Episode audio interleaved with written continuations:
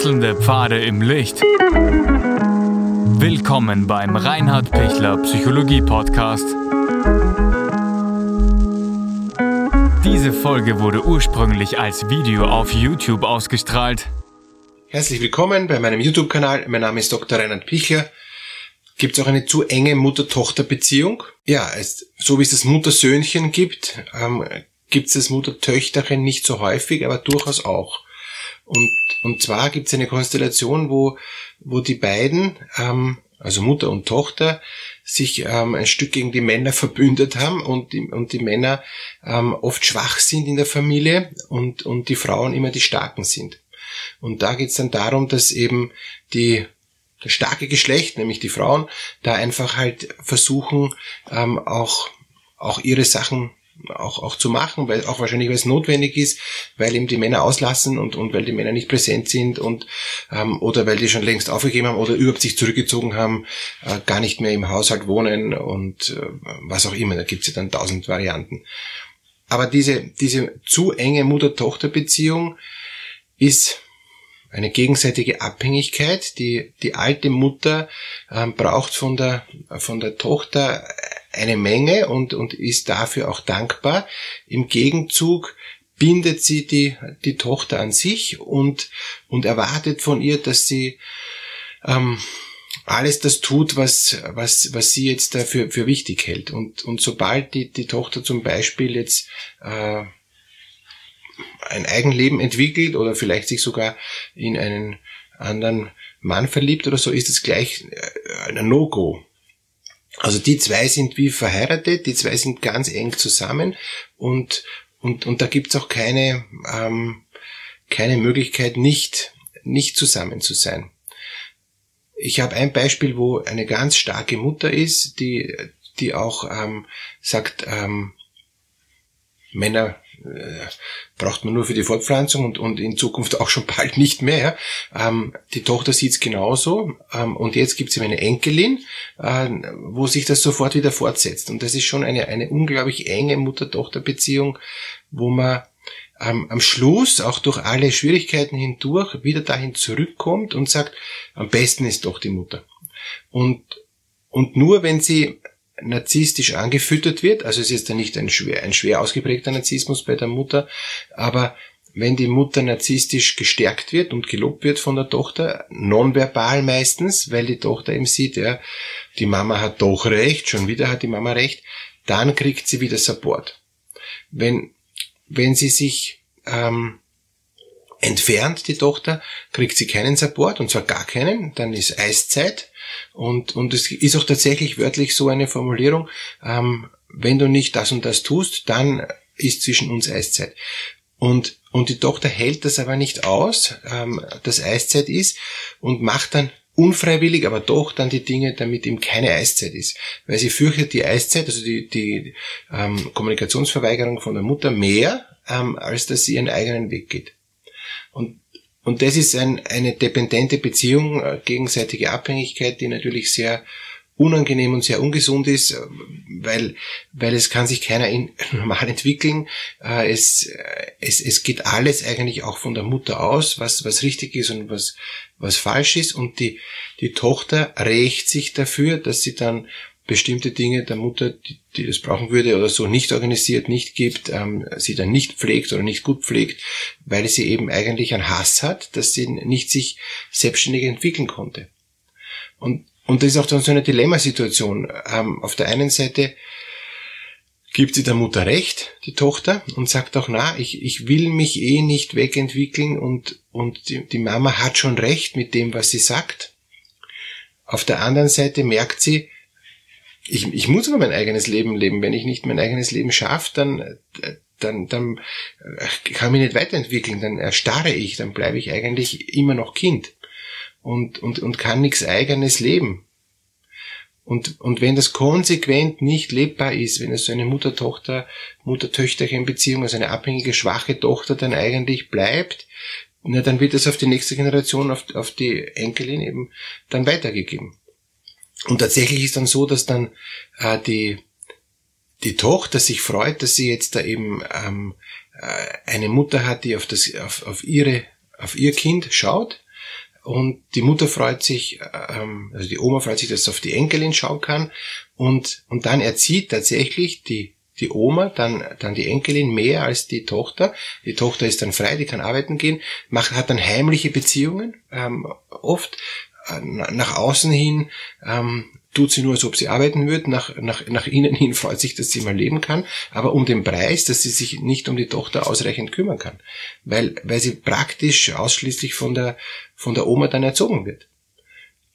Und das sind dann genau die Dinge, wo man sich fragen muss, ähm, was hat sich da nicht gut abgelöst? Ja?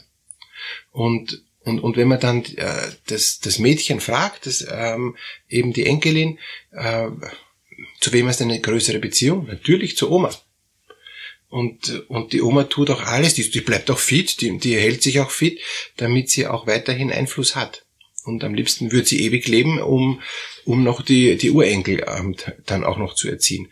Also es ist schon eine, eine sehr, sehr starke Persönlichkeit, ist auch vielleicht so stark geworden durch die, die, die, das schwere Leben und durch die vielen Enttäuschungen, auch die vielen Enttäuschungen mit Männern. Aber das ist klassisch, also Mutter-Tochter-Beziehung entsteht fast immer nur, wenn, wenn sie von, von den Männern enttäuscht sind, die beiden. Und vor allem, wenn die, die Mutter ähm, enttäuscht ist von, vom Mann. Das ist öfters so, was, was zumindest meine Wahrnehmung in, in der therapeutischen Praxis ist. Wie kann ich mich jetzt lösen als, als Tochter von, von dieser Umzingelung ja, und, und von diesem Zangengriff? Ich sage immer, am besten ist es, woanders hinzuziehen, ist am einfachsten, ähm, möglichst weit weg, dann kann man auch hin und wieder telefonieren, aber äh, dann höre ich mir halt die zehn Minuten ähm, die Vorwürfe an oder die Befehle oder die, die Aufträge, die ich zu erfüllen habe und dann sage ich halt, ja, tut mir leid, Mama, es ist so weit weg ja, und das kann ich leider nicht erfüllen oder ja, ja und erfüll's dann nicht. Ja. Das muss man halt dann schauen, was, was dann sinnvoll ist. Aber es geht zuerst mal um eine innere Ablösung. Ja. Wenn ich mich als Tochter noch nicht innerlich ablöse, wenn ich da noch nicht bereit bin, mich von, von der total umsorgenden und, und super servisierenden äh, Helikoptermutter mich zu verabschieden, ja, dann dann komme ich eh nicht weg. Dann bleibe ich eh immer bicken und, und dann kann sogar sein, dass ich, wenn ich 300 Kilometer entfernt bin, jedes Wochenende ähm, extra die 300 Kilometer zur Mutter fahre, weil, weil die mich dazu zwingt und weil ich das Gefühl habe, ich kann gar nicht anders. Ich muss das machen, weil sonst ist, äh, sonst weiß ich nicht, wie ich mein Wochenende verbringen soll. Ja? Ähm, und außerdem habe ich ja meine kleine Tochter und was mache ich mit meiner kleinen Tochter? Bin ich froh, dass sie dann die Oma sieht und also da gibt es dann tausend Rationalisierungen, die eigentlich eigentlich ähm, leicht entlarvt werden könnten, wenn ich eine Außenperspektive habe. Das heißt, bitte unbedingt dann, wenn ich in so einer Abhängigkeitsbeziehung bin, so einer Mutter-Tochter ähm, dann bitte sich eine Psychotherapie gönnen, ja, als Tochter, ja, ähm, weil die, die Mutter wird sich's nicht gönnen, weil für die Mutter passt das eh. Die Mutter hat den Lebenssinn, Tochter ähm, weiterhin zu servicieren bis zum letzten Atemzug. Und die werden tatsächlich auch dann sehr alt.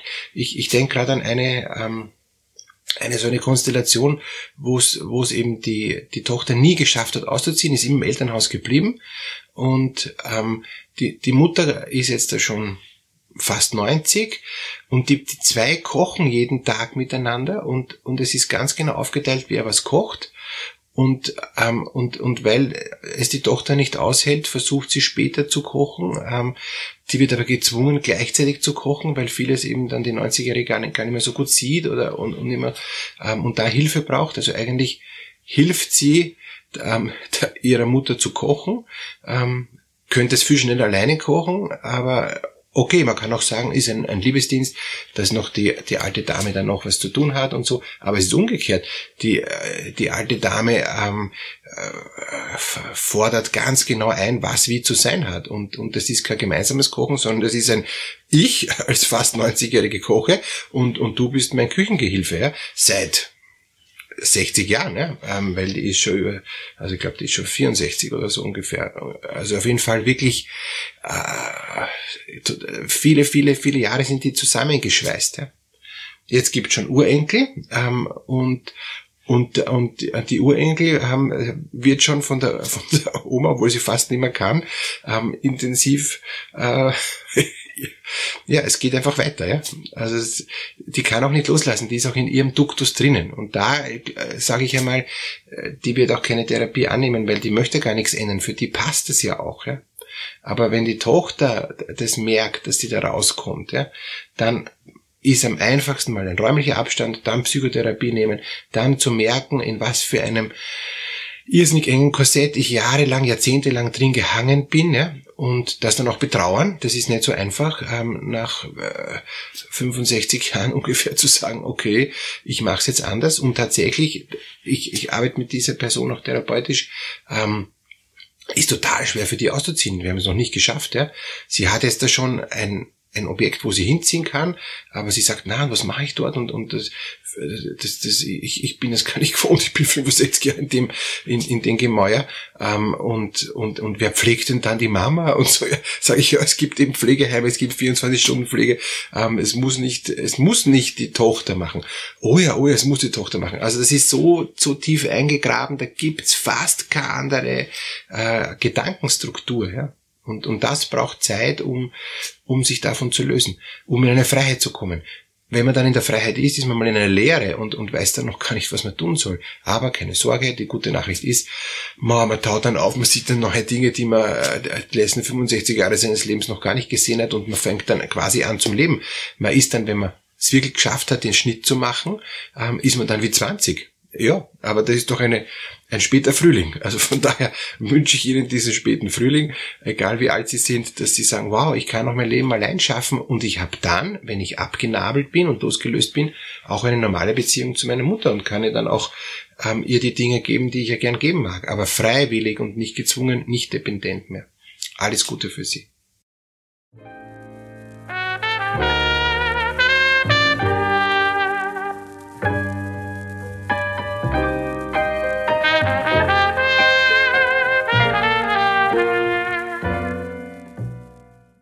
Wenn Ihnen diese Podcast-Episode gefallen hat, geben Sie bitte eine positive Bewertung ab. Wenn Sie Fragen oder Anmerkungen haben, können Sie Herrn Dr. Pichler unter seinem Blog reinhardpichler.at kontaktieren. Vielen Dank fürs Zuhören und bis zur nächsten Folge.